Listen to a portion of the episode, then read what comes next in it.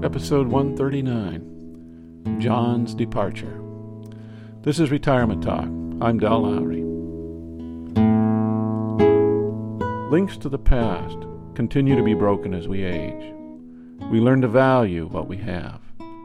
Retirement has its challenges, and dealing with the death of old friends is one. Dick Smith shares his thoughts concerning his friend, John.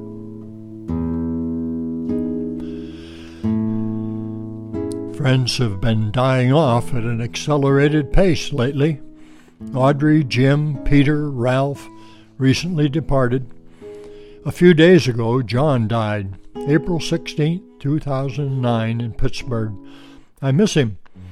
We were good friends since we met in 1943 in the Navy. He was a link to the past that is now broken.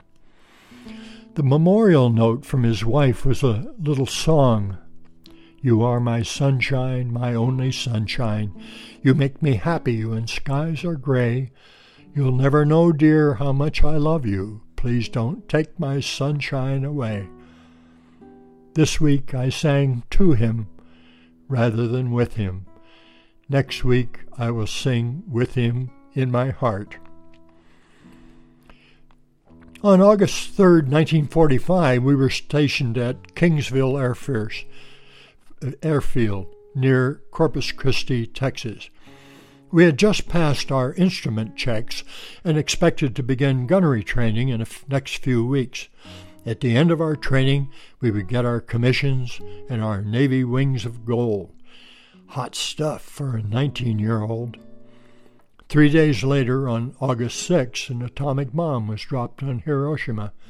On the 9th, a second bomb was dropped on Nagasaki. Emperor Hirohito surrendered on August 15. The formal surrender was September 2nd, 1945. All training was canceled, and we were free to play cards or volleyball while the officers met to decide our future. Most of us began to discuss what we would do as the war ended. We learned about the GI Bill, and I learned about Penn State from John and Sam, who had both completed a semester there before entering flight training. A week later, we were called together and told that we would be discharged within a month. John lived in Philipsburg, only 30 miles from the college, and he invited Sam, Joe, and I to meet at his home after discharge and then enroll together for the fall. Housing was critical as hundreds and then thousands of veterans flocked to the campuses. The four of us found an attic room with three beds. John and Sam shared one. John often went home to see his girlfriend, and they were married later that year. He and I joined the college glee club together. We went our separate ways after a semester. Joe transferred to another college, John commuted from Philipsburg, and Sam and I joined an independent men's house. I saw John only rarely, but three years later he was graduating and had a job prospect near Washington, D.C. I drove him there for the interview and to see the sights. He got the job and found an apartment, and we drove back. We stayed in touch with Christmas cards until 1957 when my choral group was invited to sing at the National Academy of Art in D.C. I wrote John that I was coming, and he met me at the train station and later attended the concert. Another do- dozen years passed. John and I had both remarried, and my new wife and I traveled east to see my family and to the University of Maryland, her old school near D.C.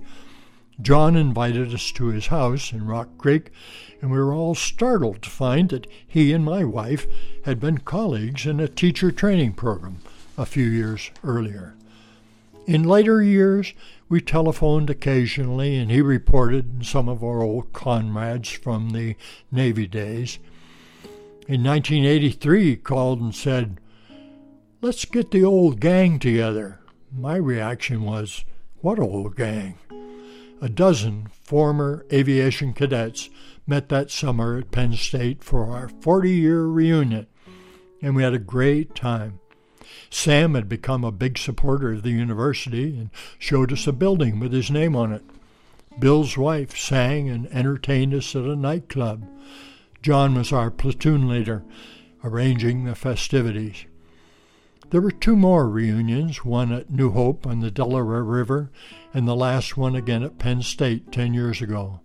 At New Hope, we all flew gliders that were totaled off and released at 3,000 feet to soar slowly back to the field. In an airplane, you can touch and go, that is, land and take off immediately, but a glider land is final, waiting for the next tow plane. It was a fitting end to my piloting days. I've been a rolling stone and I've lost track of many old friends. I grew up in Pennsylvania. In the Navy, we were in Kansas, Ohio, Michigan, Iowa, and Texas. After college, I moved to Connecticut, Hawaii, Ohio, and Washington State. I have three sons and a handful of uh, friends in Hawaii, but there is no old gang except for current friends in Bellingham, and they are becoming scarcer as we all age. Old friends are best. We get too soon old and too late smart. I am learning to value more those who remain, but they will never replace John, who is with me through so many vital experiences. So long, friend. See you soon. My guest has been Dick Smith. This is Retirement Talk.